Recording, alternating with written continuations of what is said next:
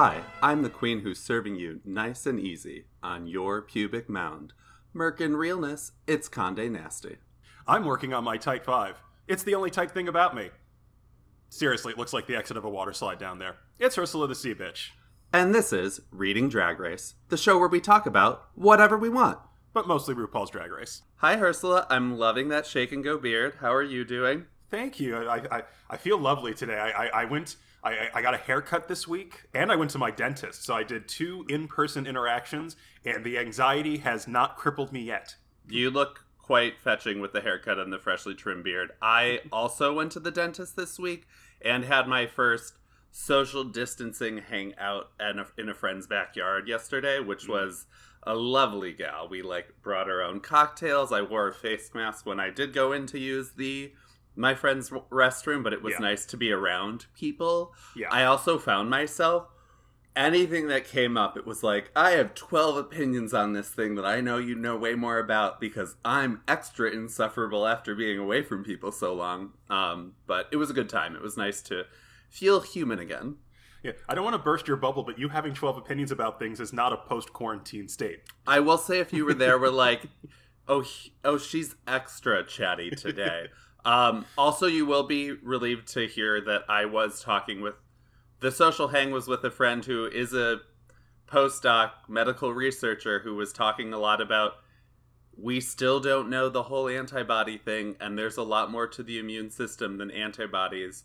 There's we still don't know that people don't develop specific immunity to coronavirus and like listed particular T cells that would fight something like this that are harder to test for and was like we still like there's still a lot regarding herd immunity that is very possible. The antibodies thing is just something the public understands, which was Yeah. like, thank you. As a as a plebeian, I'm so grateful for this information. It makes me feel because we talked last week and I was quite You were, yeah, you were, you were, you, you, you, you were ready to draw the curtain on the whole, on all of civilization. I was like, how do I make my cage more lovely? If I'm serving a life sentence in this apartment, what is what am I going to do to make it Yeah, doable? I'm, I'm glad you specifically got that data. Me too. It was very helpful from somebody I trust who is just as pessimistic as I.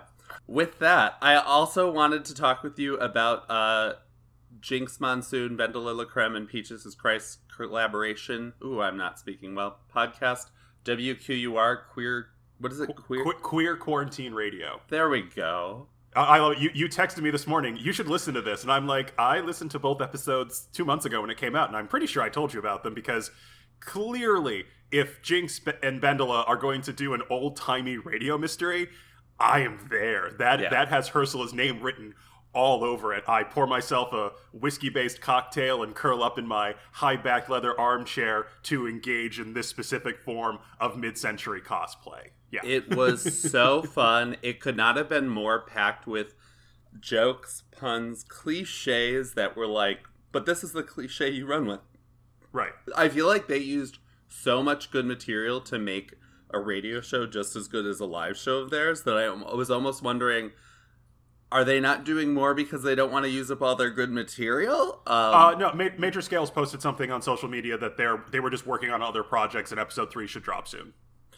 I'm so glad to hear that because I do want to hear the uh, exciting conclusion, especially Oh, to the yeah. uh, murder mystery, the the wealthy family murder mystery. Oh God, it's the best. No, and I even like I, I'm always here for a riff on on noir detectives. Just I mean that's Oh, me too. Me too. Yeah. It can be as cliche as it wants. Like, like sometimes that's better. I do like that in this one, Jinkx plays both the wealthy widowed matriarch of the family and her bitter alcoholic spinster twin sister who's just there giving everybody shit and calling everybody out the whole time which and i love that bendela got to play um the the like ditzy trophy wife and Yeah. the like handsome buxom driver who's fucking both the matriarch of the family and the gay grandson. Like it's so good. Everybody you should Yeah. go listen to this i don't care if you don't like murder mystery it's an hour and 15 minutes total and it is so good yeah.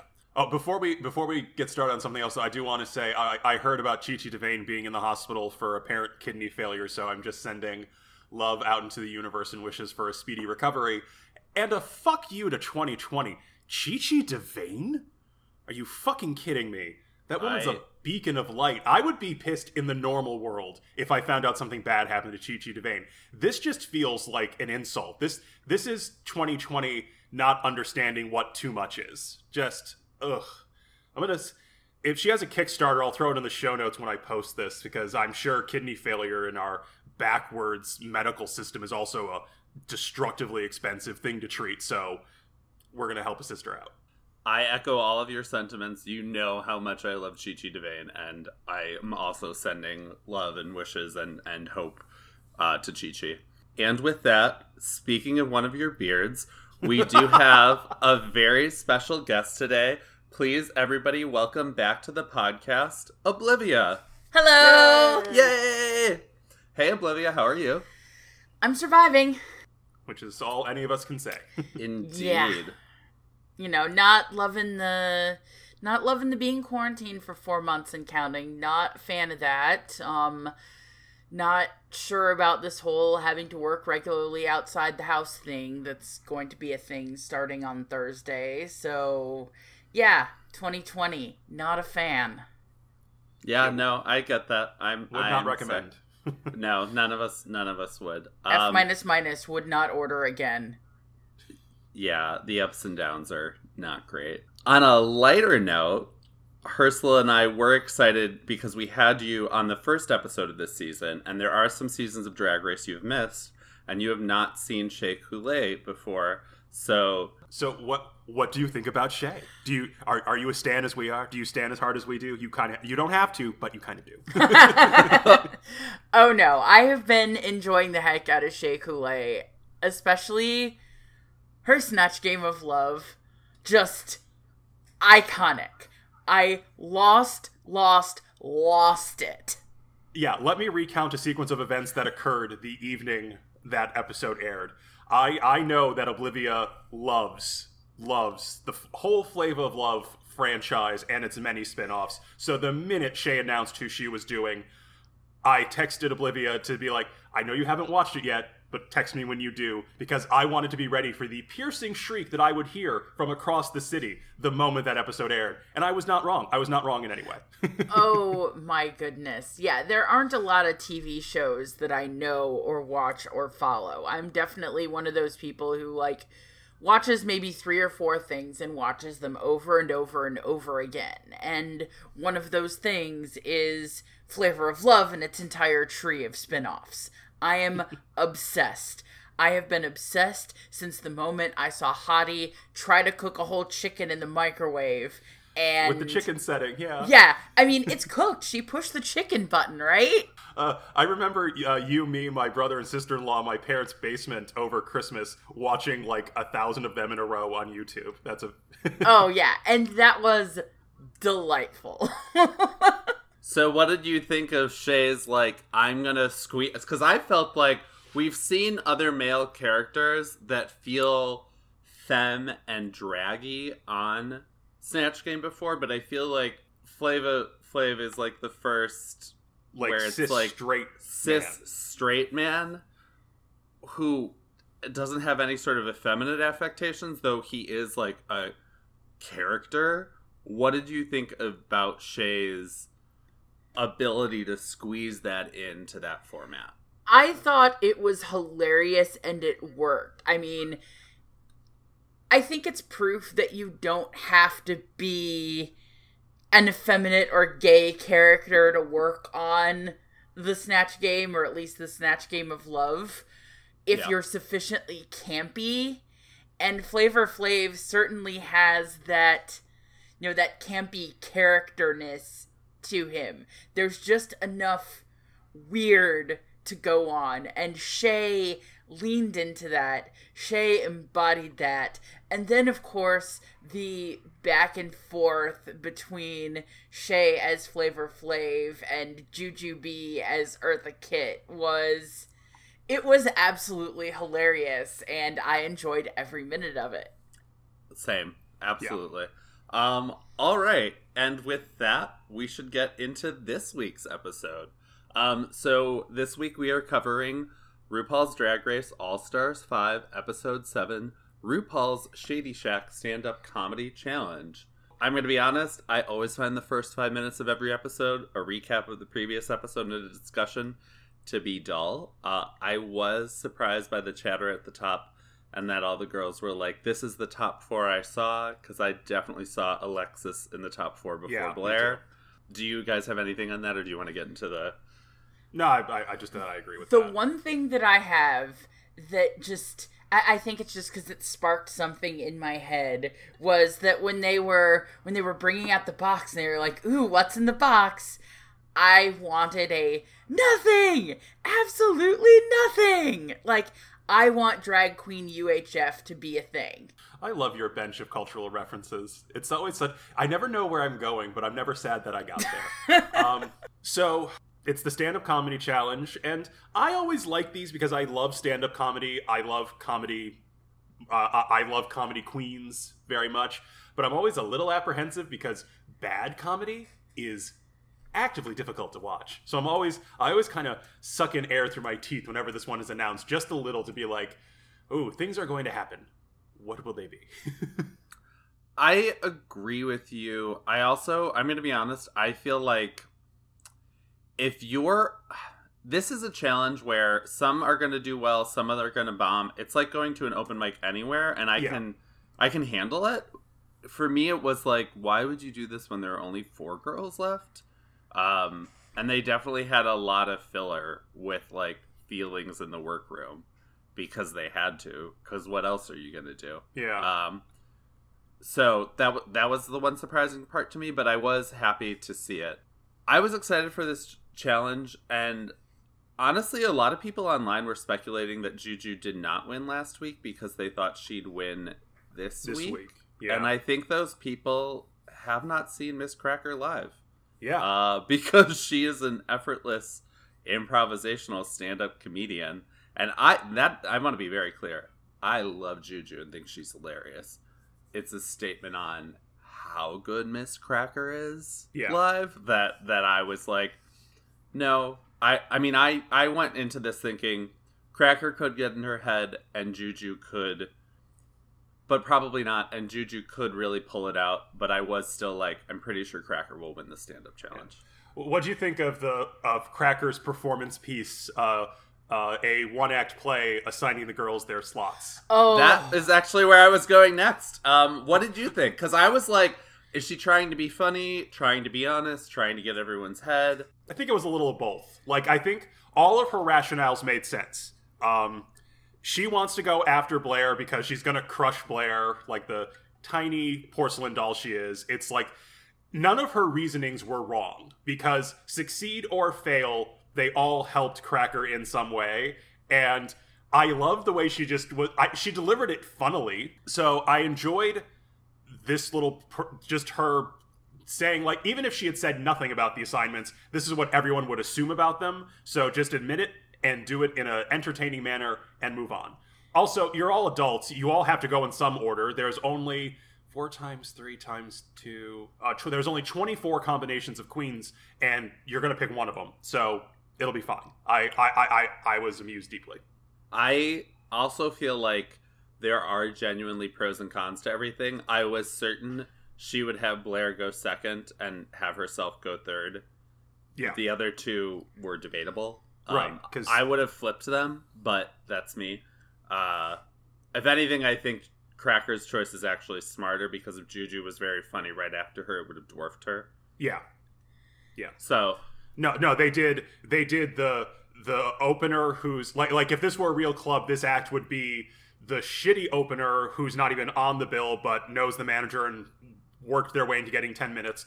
The opener, the act brought the headliner, and then the closer who like yeah like like it- like Cracker set this up perfectly to keep Cracker at the center of this like it was Cracker's show.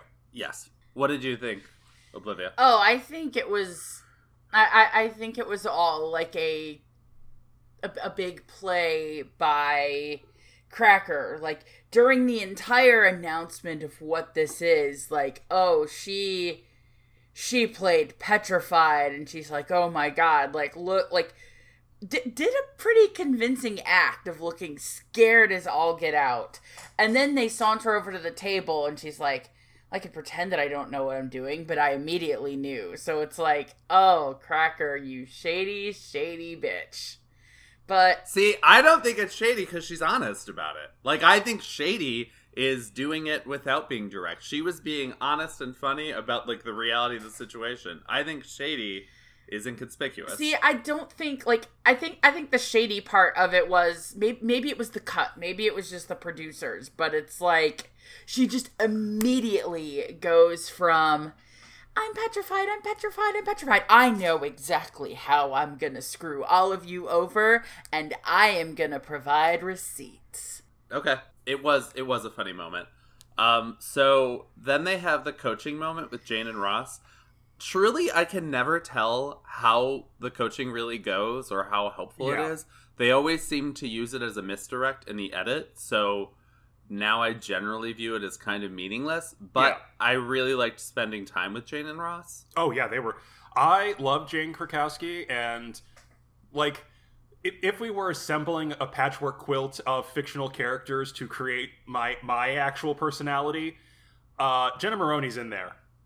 Like, just no two ways about it. I adore her. She is so fucking talented. It's it's she is really one of those stars where I feel like gay men love the shit out of her, but she doesn't get as much like respect and celebrity as we all think she deserves. She she should have all of the things. I definitely feel like there's a type of gay man for whom she is in that Yeah. pantheon. Though it is not all of us.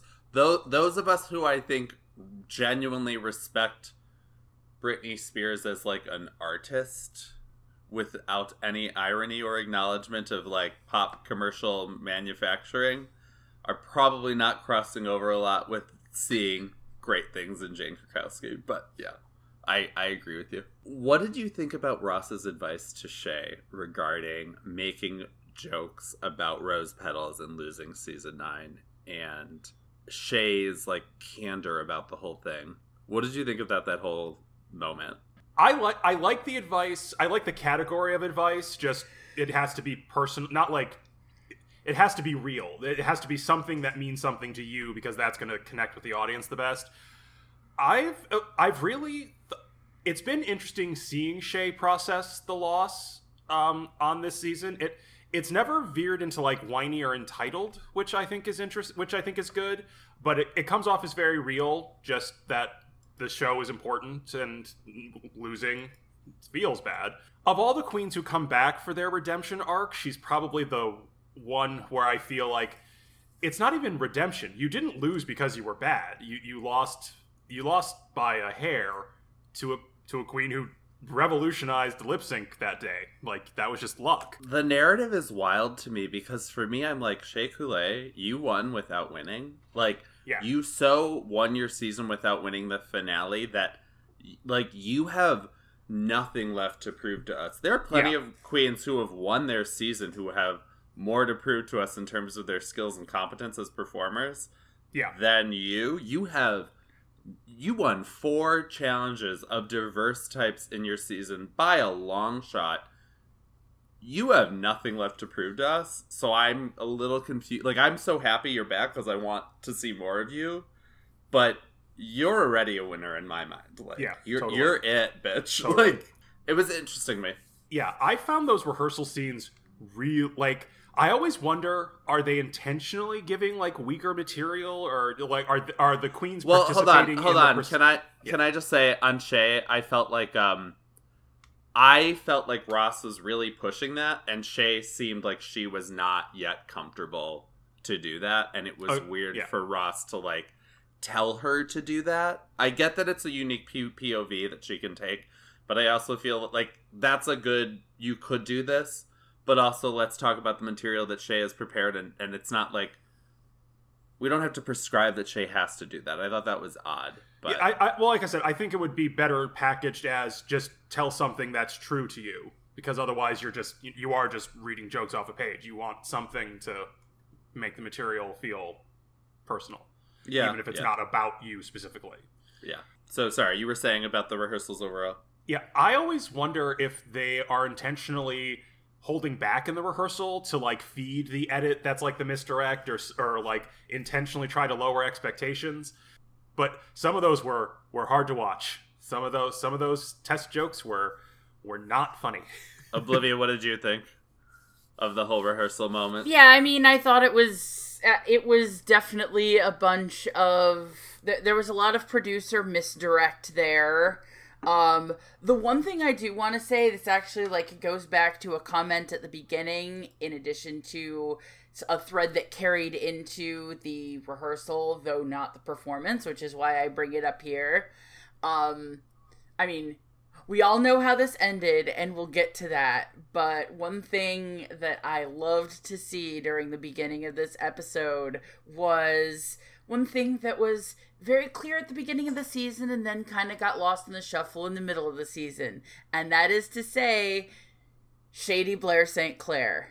I stan Shady Blair St. Clair. I love her. I love her. I love her.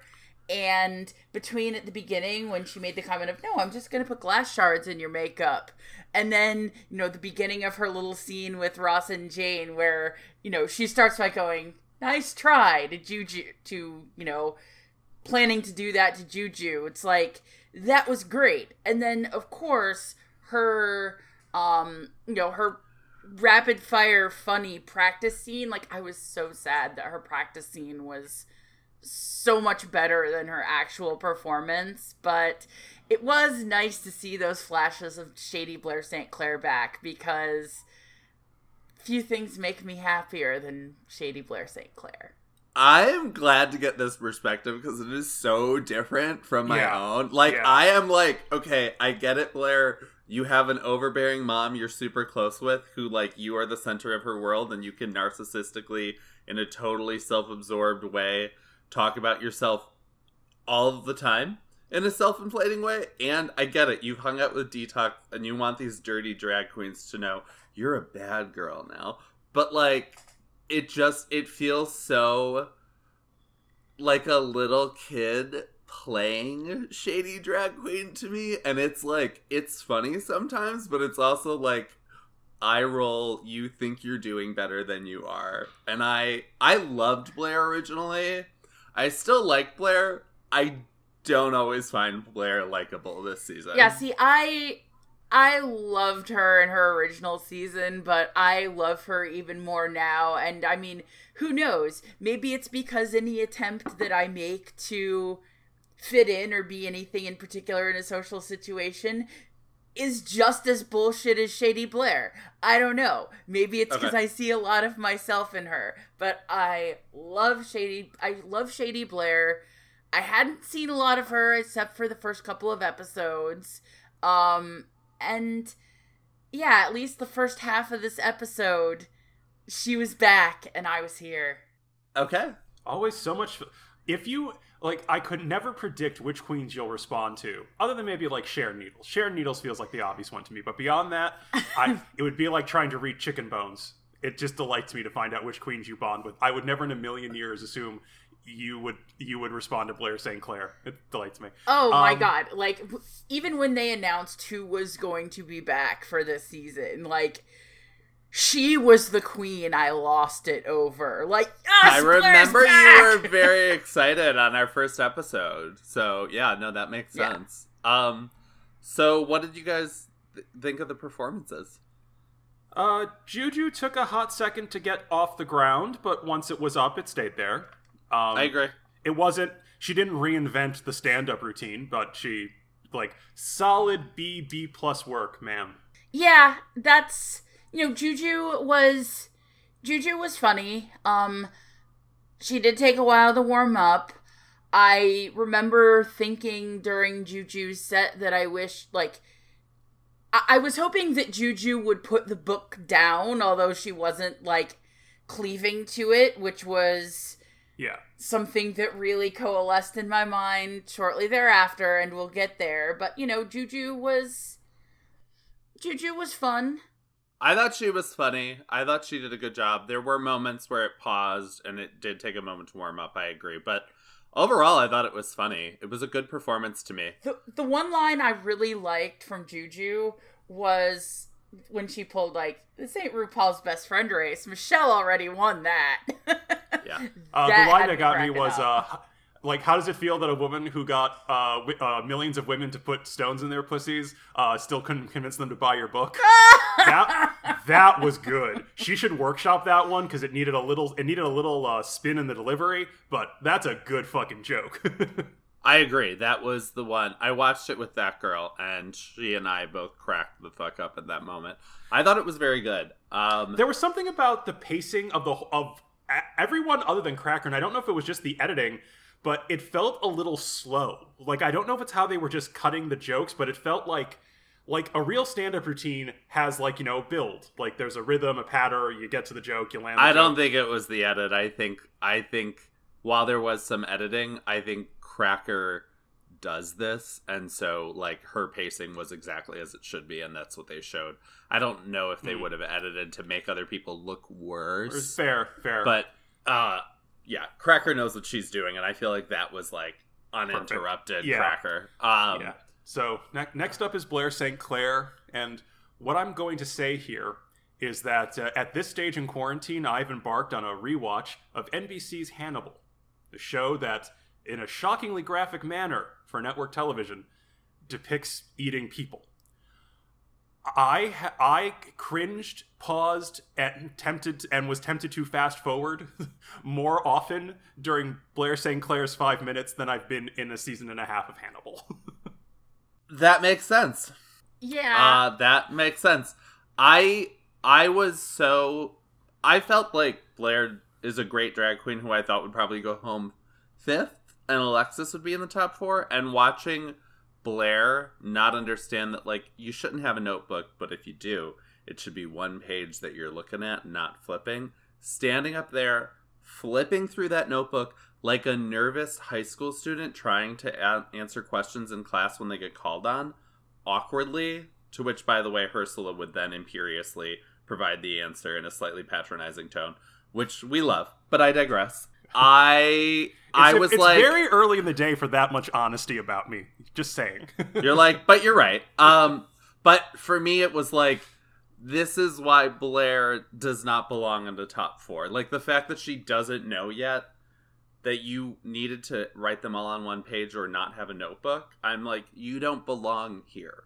I like you. You're a good drag queen, but you shouldn't have come this far if you don't even understand that you should not be nervously flipping through a notebook in the middle of a joke set. Like and it was the the, middle of a the way she set. It was, clutching it, like up he up at her face and Yeah. near the mic. Like Juju I'm a had, bitch. Like I'm such No, a bitch, but I'm Juju like, no, had you a don't notebook belong. too, but Juju didn't like carefully turn one page at a time while it was the only thing we heard breaking the flow, whatever she was talking about. Like Yeah, I I didn't know like I was a little annoyed at the notebook being there like in her hand for Juju, but I don't think it sunk in that Juju wasn't flipping pages until Blair was flipping pages. oof, yeah. And yeah, I mean just the like the cleaving to the notebook as opposed to trusting herself to know what she's talking about and feed off the energy from the audience.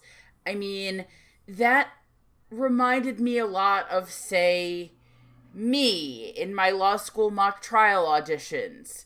You know, trying to memorize every single word of the speech that I was supposed to give instead of, you know, memorizing or, or instead of you know knowing the arc of where it's supposed to go remembering my key points but trusting myself to talk around them as opposed to you know memorize 10 pages of word by word by Yeah. word by word again Right. I mean, as painful as that was to watch, and as much as I wanted to see her do better and rise to the occasion, that was still a moment where that was still a moment where I saw a certain piece of myself in Blair, and yeah, that's probably part of why I like her as much as I do. Hmm, that makes that makes sense. Yeah. What did you guys think about Shea's? Well, I guess we should just we should go in order still. So Miz Cracker's set was very well done. She does this all the time. Yeah. She's a great MC for a show. She's a great stand-up comic. I've seen her live twice. She She, she, knows what she's doing. Well, it's it, it it's that dual thing of she did it very well. Well, like she made it look easy, but not like she didn't care. There's this it's this down the middle of you have to be seen to be making an effort, but not so much effort that we can see you sweat. She just did this thing like it was the most natural thing in the world for her to do. She's that good at this. Yeah, I mean, the only complaint I had about Cracker was, you know, with her dress, like kind of, you know, somewhere in her midriff, it looked kind of, you know, there was something in her undergarment that was like poking out a bit weird, or like something in like the understructure of the of the dress that like I don't know, it was kind of distracting me, but other than that, like I had no, I her comedy was really funny. She she was clearly in her element. Yeah. Yeah. Yeah. Her body shaming joke was very funny. Like Yeah. It was so funny. It was so Yeah. well delivered. The and like the uptick in energy Yes. afterwards. Like it was so it was so funny. And like I'm gonna say like I don't even think that was her A material, but it was very good. She's very funny. Um I feel like Cracker and Bob the drag queen are two drag queens who to me are like they're drag queens, but they're also stand-up comedians who I feel like the level of their stand-up comedy is on par with like the most famous stand-up comedians. Yeah. in the well, world and right the thing now. about a stand-up set is, you know, it's it, it's you have to work it. You have to like do it in the tiny club a hundred times and tweak it and refine it, Yeah. and then you add it to your set for your Netflix special. So I think Cracker producing, I think this is this was very smart of Cracker to be like, yeah, I will do my B-list jokes that I know always work. Like Yeah. the when I'm bombing, and even great people have shitty nights and they bomb. Like when I'm bombing, I can fall back on this joke and get a laugh to get things moving again. And Yeah. sh- that was the bag she pulled from, so they all worked. I agree. I agree completely. That's very well stated. And then lastly, Shea. What did you guys think of Shea's stand-up set? I really liked this because I think it was good stand up. Um, it wasn't as funny as Crackers, but I think it has it has the structure of a really good and it has like it's one of those like uh, she should workshop this. She should she should keep working on this story and incorporate it as part of an act because I think it it, it's personal, it's funny, it has like the rhythm and the setup and the expectation and the punchline. Also, it was surgically precise to make RuPaul love it because if it's one thing RuPaul is going to like, it's going to be a reference to uh, 80s comedies about black people. Like the, Yeah. the Coming to America joke was like, boom, perfect. And the coming to America joke, I think part of I, I I think some evidence as to why that was as good a joke as it was is I haven't seen season nine. I haven't seen Coming to America. I still laughed my face off. It was still a funny joke and, you know, took you know, took enough from it that it was recognizable and like Yeah. and on just the bits that I've picked up about season 9 from watching All Stars 5 and the bits about coming to America that I've picked up from living in the US over the last, you know, 30 some odd years, but never actually having seen either of those things. I still had enough context for it that it was hilarious. Uh, yeah, my, my only concern for Shea at for out of this routine and at this point is she still feels a little reined in. I like it's clear that losing season nine really got to her in a deeper way than I think we might have seen or realized in that moment. But I think she needs to shake it off because it was a she was small in the set, which is fine. It worked for the story. It worked for the setup. Not every not every comedian needs to be as big as Cracker, and nor should they be. Personality like natural personality should should play into it, but it still felt a little subdued. Not in a bad way. Not in a way that didn't serve this set of jokes. But I do wonder if she's actually still a little in her head over losing season nine to the point that I think it might be a thing she'll have to deal with in the finale. So I would like to remind everybody that stand-up comedy is Shea Coulee's greatest weakness as a drag queen. This is her doing the thing that drag queens do, the drag queen staple thing that they all do. This is the one that she is the weakest at, and it was still very good. It did have a somber tone, and I felt like she intentionally chose like a dress that feels very like Armor. almost like armor and like high fashion so there's like an imperious energy to her and i feel like that set a tone for the tone i do feel like it was like it was good it wasn't great i would say juju's had more highs and lows and shea's was funny but not like knee slapper throughout yeah. yeah. um, I thought she did well. This isn't her strong suit. Um, I also do feel a little bit like Shea. We're so glad you're here. All is right with the universe that you made it to the top three. I cannot imagine, given what I know about your ability to dance and sing, that you're not gonna just pull it out in the finale and win this fucking thing. Like to me, at this point, it's hard to imagine her not winning um, because of what the finale challenge is. Right, and something would have to happen. Something like it. If everyone just does their thing, They even- would literally need to throw pearls on the stage. Yeah. Glass in her makeup would not do it. She'd Oh. cry, she'd cry tears of blood and then snatch the crown, please. Yeah, true. We're going to take a quick break and then take it to the runway. Have you tried not? For those times when you feel like offering an opinion on the internet on a subject you only just learned about on Wikipedia, always remember you could not. For those times when you feel like bombarding the mentions of an actor just trying to make a living because you're mad about something a writer, a totally different human being did, you could not. When you find yourself about to lecture a member of an historically oppressed minority about their life experience, all you have to do is just not. It's not, and it's available anytime, anywhere, and it's the perfect way not to show your entire ass to the entire internet all at once. Just remember that not every thought, opinion, or feeling you have needs to be fucking expressed the minute your fucking brain creates it, and you too can just not. Not. Because you shouldn't. And now back to the show. All right, and we are back to take it to the runway. Um, so the runway category this week was freaky. I feel like someone gave the girls a color wheel or something for inspiration with this prompt, and everyone paid attention except for Miz Cracker, and that served her well because freaky is so broad, and I was surprised by the color palette conformity between everybody but Cracker. Um, It the- read as very club kid, and I, I wasn't quite sure. yeah, Like, I want to see the paragraph description under the title that the queens got for this one because when they said freaky, I, I just wasn't sure. In my mind, there's like a million different ways you can go with freaky, and so I was like, they must have gotten some more directive that Yeah. three of the four looked like Club Kid inspired looks of the same color palette. yeah. Like I liked them, but it was like I feel like it would have been way more divergent if they just said freaky.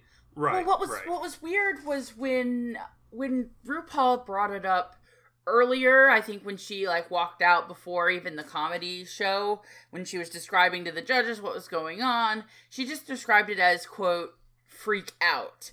And when I heard that, I'm like, oh, it's gonna be like 70s disco outfits because I was thinking of the song Le Freak. That makes sense. And then later, when it's before the actual runway, the description was freak out, let your freak flag fly. And then it's like, okay, this could be any of a million things. But yeah, my Yeah. first my first expectation was like 70s disco, which That makes obviously they were not serving. no, no, no, not at all. Um, I will say I love Juju's look. My husband knows and loves uh, and follows this artist. I should remember his name off the top of my head, but I don't. Juju, I I've said a few times on this podcast that I like that she looks like a normal girl in like ready to wear drag that she bought at the mall and like zhuzhed up. I think that like subtlety is part of her brand, but it was nice to see her in something that was so like weird and arty and conceptual and it was my favorite look on the runway Oh, absolutely. When she came out, it was like it was like Jujubee finally got uh, six-year-old Ursula's letters, like like dear Jujubee, please stomp the runway so hard that it shatters into a million pieces, and they salt the earth so no runway ever grows there again. And she finally gave it to me. And Like, you know what just occurred to me talking to you about this right now? Yeah. I feel this way almost every challenge. I know they're not giving second places this season, but to me it is very clear Yeah. that Juju again this week, as with almost every week she's ever been on Drag Race, was the second place queen. Yeah. But I loved this look. I loved the shape. the The pattern clashing was great. The huge chain works, like, uh, like this could have read chunky and hokey and bad so easily. And when she took the mask off to reveal that beautiful makeup, I'm like, oh, queen, just perfect. Love Yeah, this no. look. You you are correct on that. I thought Cracker's look was like I think part of why I liked it was because it was diverging from what everybody else was doing.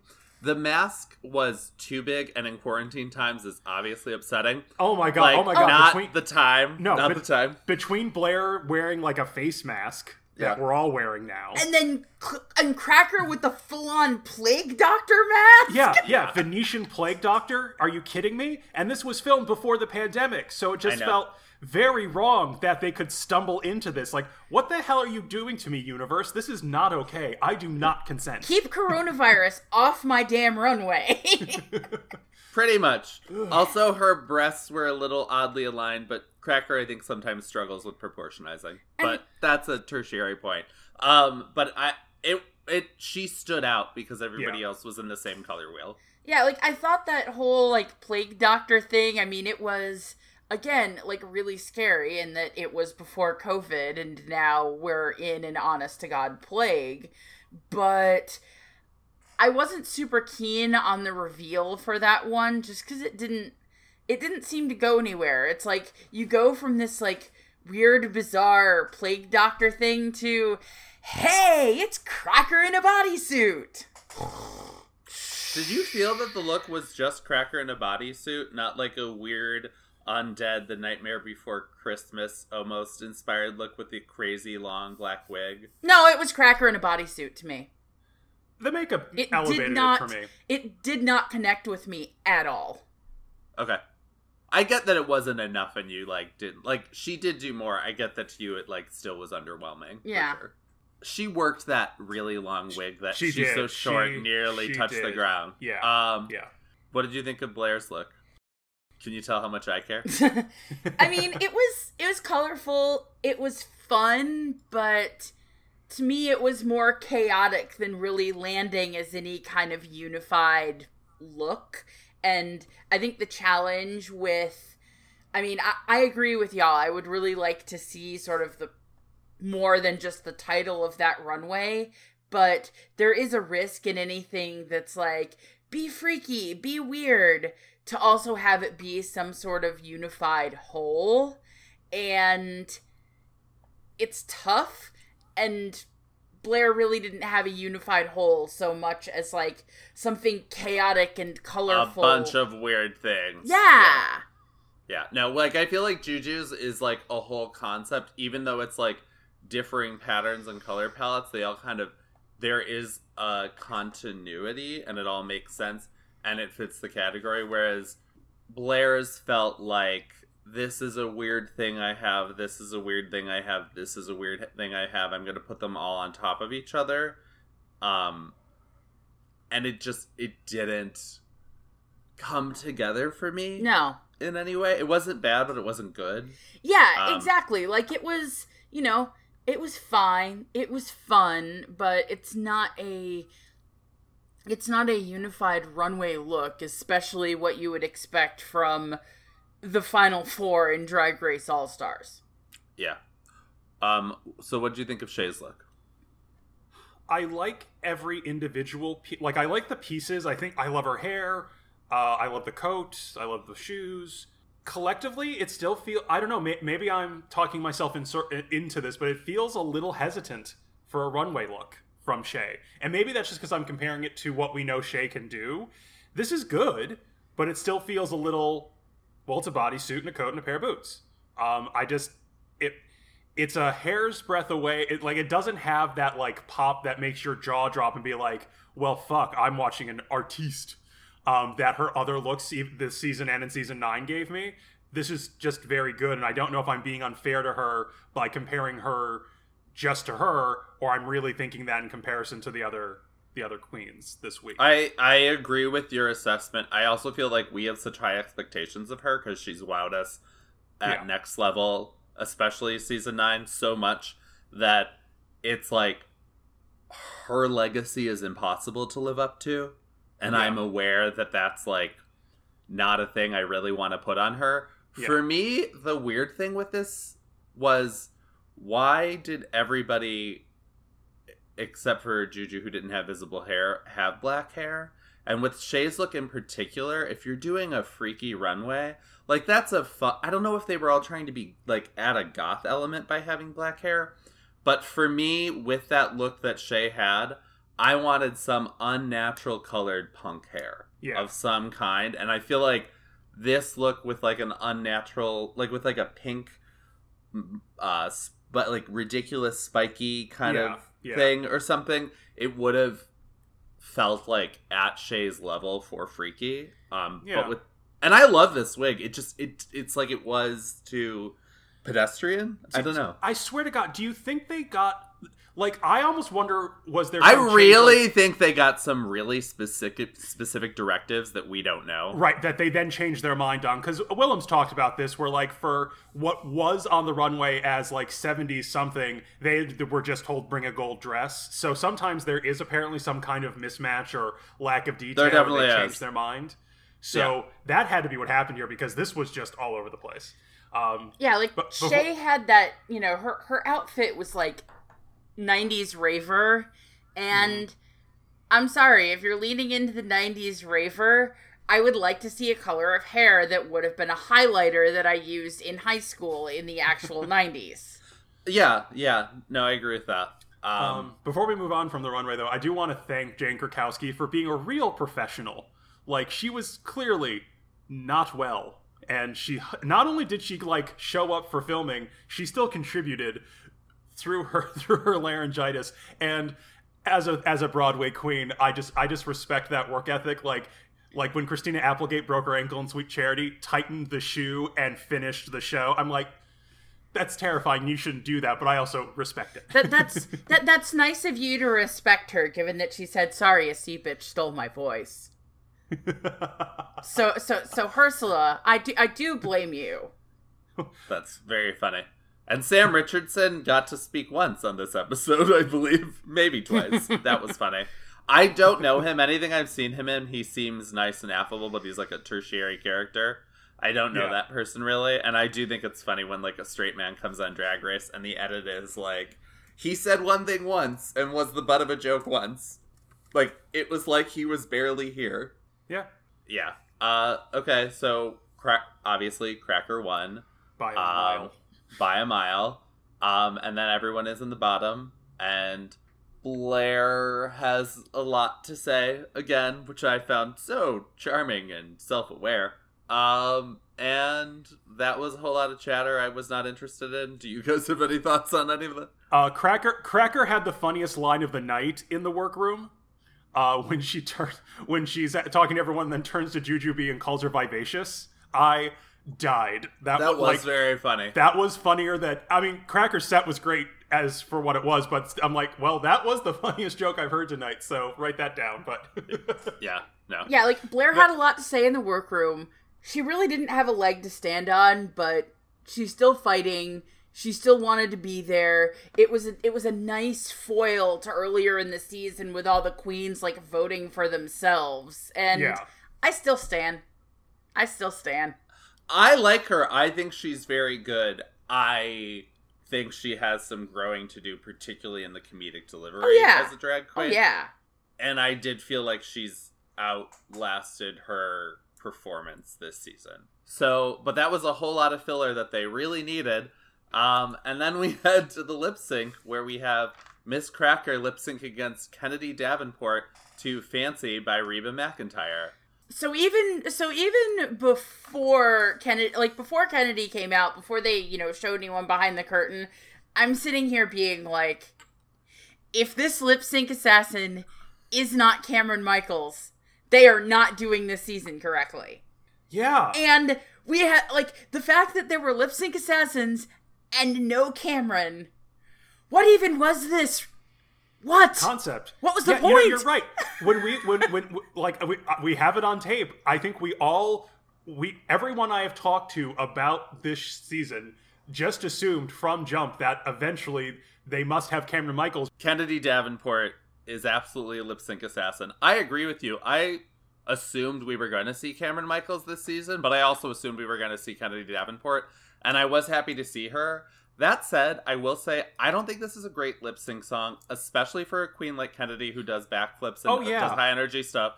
And I still think Kennedy could have done more with it than she did.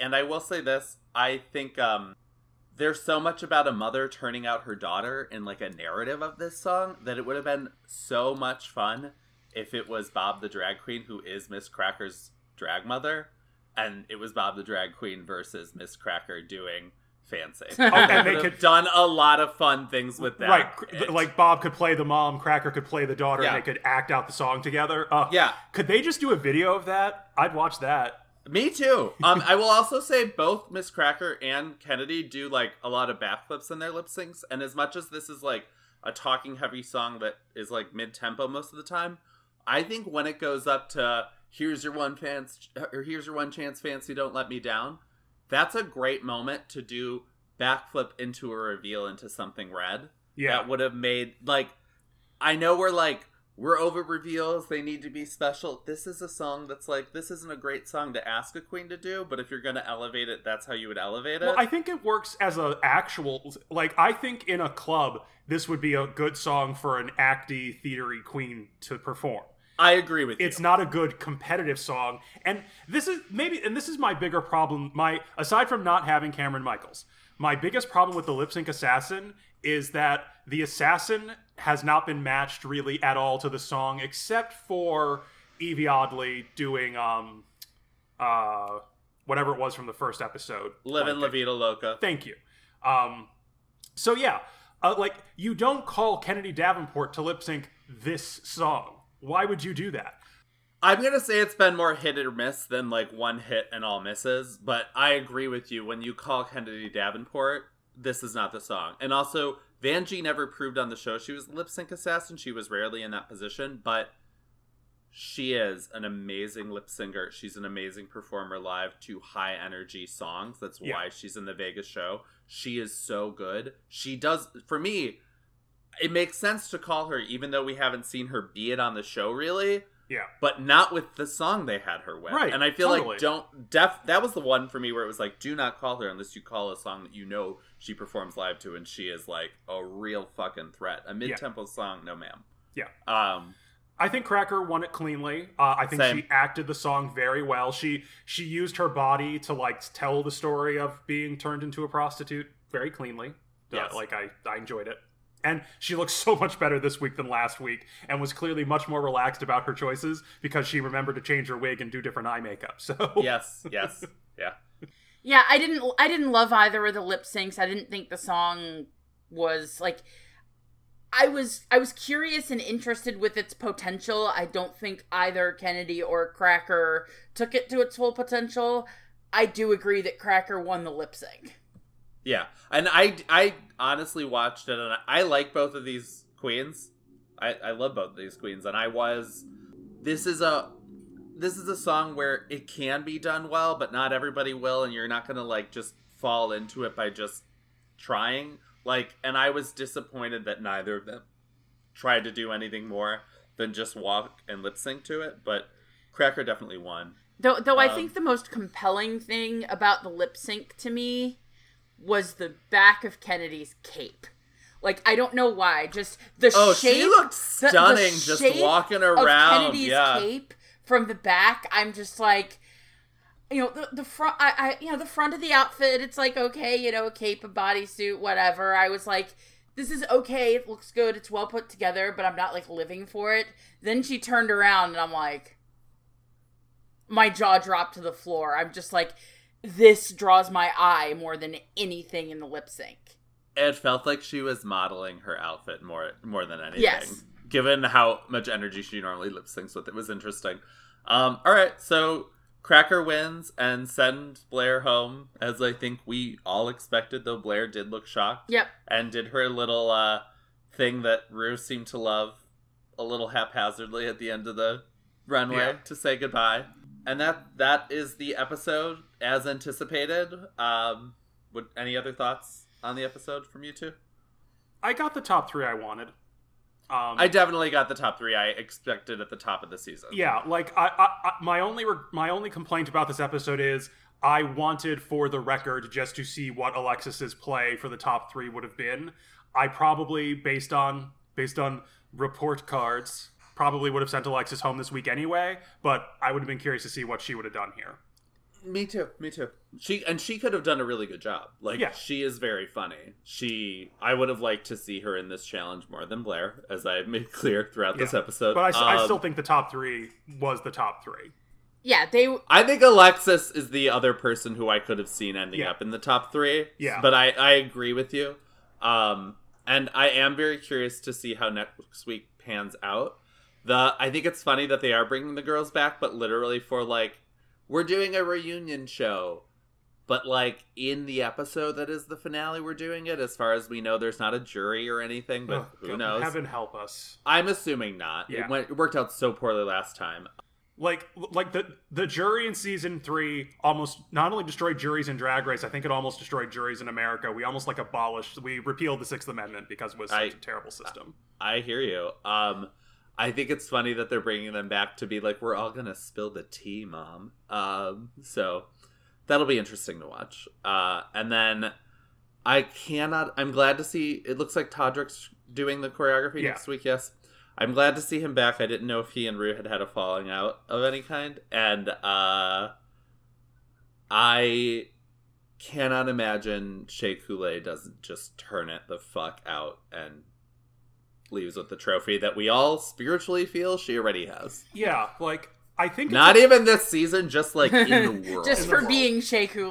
by, by virtue Yeah. of existing yeah yeah, I, I will say though i think it's especially with crackers win this week more so than her win last week but coming off of this week it does feel like the three are closer than i would have predicted at the start of the season like i i expected to be like shea up here juju here I, i'm moving my hand on an audio format they I'm were never gonna let Shea just run away with it the way they let Bianca and Bob run away with it because they wanted it to be more compelling. They were like they were just not gonna do it. Right. But I think um organically that has happened. I feel like like I'm excited for next week just because like I said my my favorite moment, one of my easily top 3 moments in all of Drag Race is that season 9 finale because it was just amazing to watch two incredibly talented people throw themselves at it and I think we're set for that again with this top 3. I think it's going to be like it's going to be epic and amazing just to witness independent of the outcome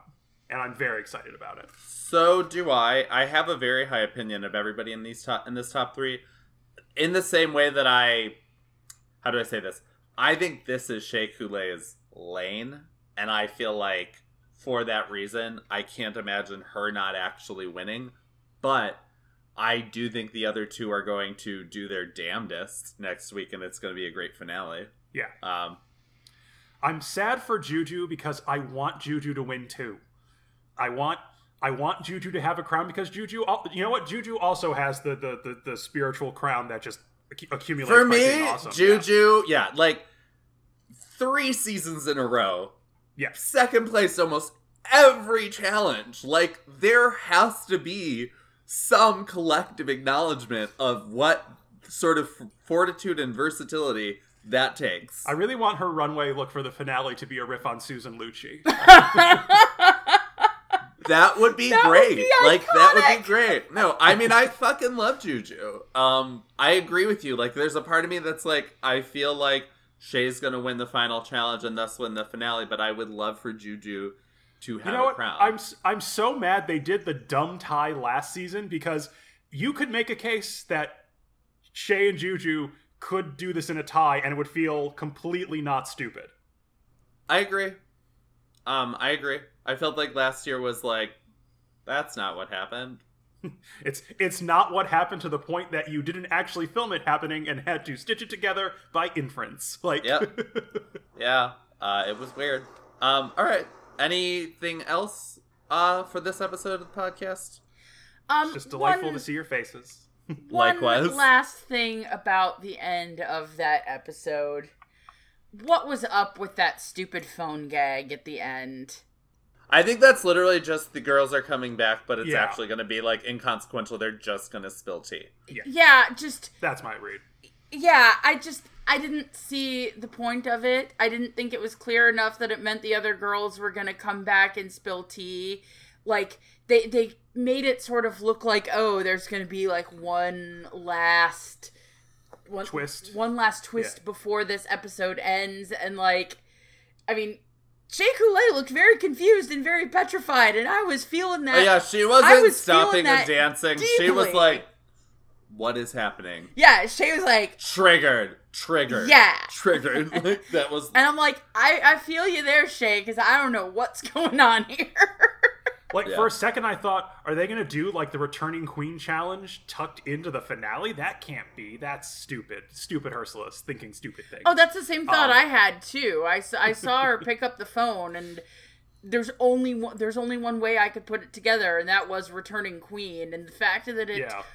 wasn't just not a returning queen, but it wasn't anything. I'm like, It was why weird. did you think that was a good idea? It wasn't. I agree with you. I, I kind of feel like when this show does dumb things, I like ignore them. But yeah, no, you're you're right. I, I agree. It was dumb, especially because it's like you're not gonna do uh recurring queens compete. Like we know there are eight episodes. Yeah. This is like bad timing to even bother with a sight gag like that. Yeah, Um, That said, I will say I love a returning queens episode, and I want the returning queen to be taken seriously by the other queens and not just immediately sent home because they returned. Um, and I always want a returning queens episode. I know a lot of people don't like them. I, love them. I Love 'em, love yeah. returning queens episodes. The, the only other the other episode that I love that we didn't get, and we uh, that being said, I'm trying to think if we never get them in All Stars is is the makeover episodes. I love a good makeover episode. I do too. I do too. Um, we get them sometimes, but not always. Yeah. All right. Well, I'm I'm excited for the finale next week. It's it's nice to it's nice to look forward to the future, even if it's only seven days, and even if it's only for an episode of Drag Race. But there's not a lot to look forward to here in the hellscape that is 2020. But watching Shea Coulee and Jujubee invoke the drag gods here on Earth, I'm I'm I'm here for it. And with that, uh, thank you, Oblivia, so much for coming. We had a blast having you here. Thank you so much for having me. This was fun. Um, and thank you, everybody, for listening. Please rate, review, subscribe.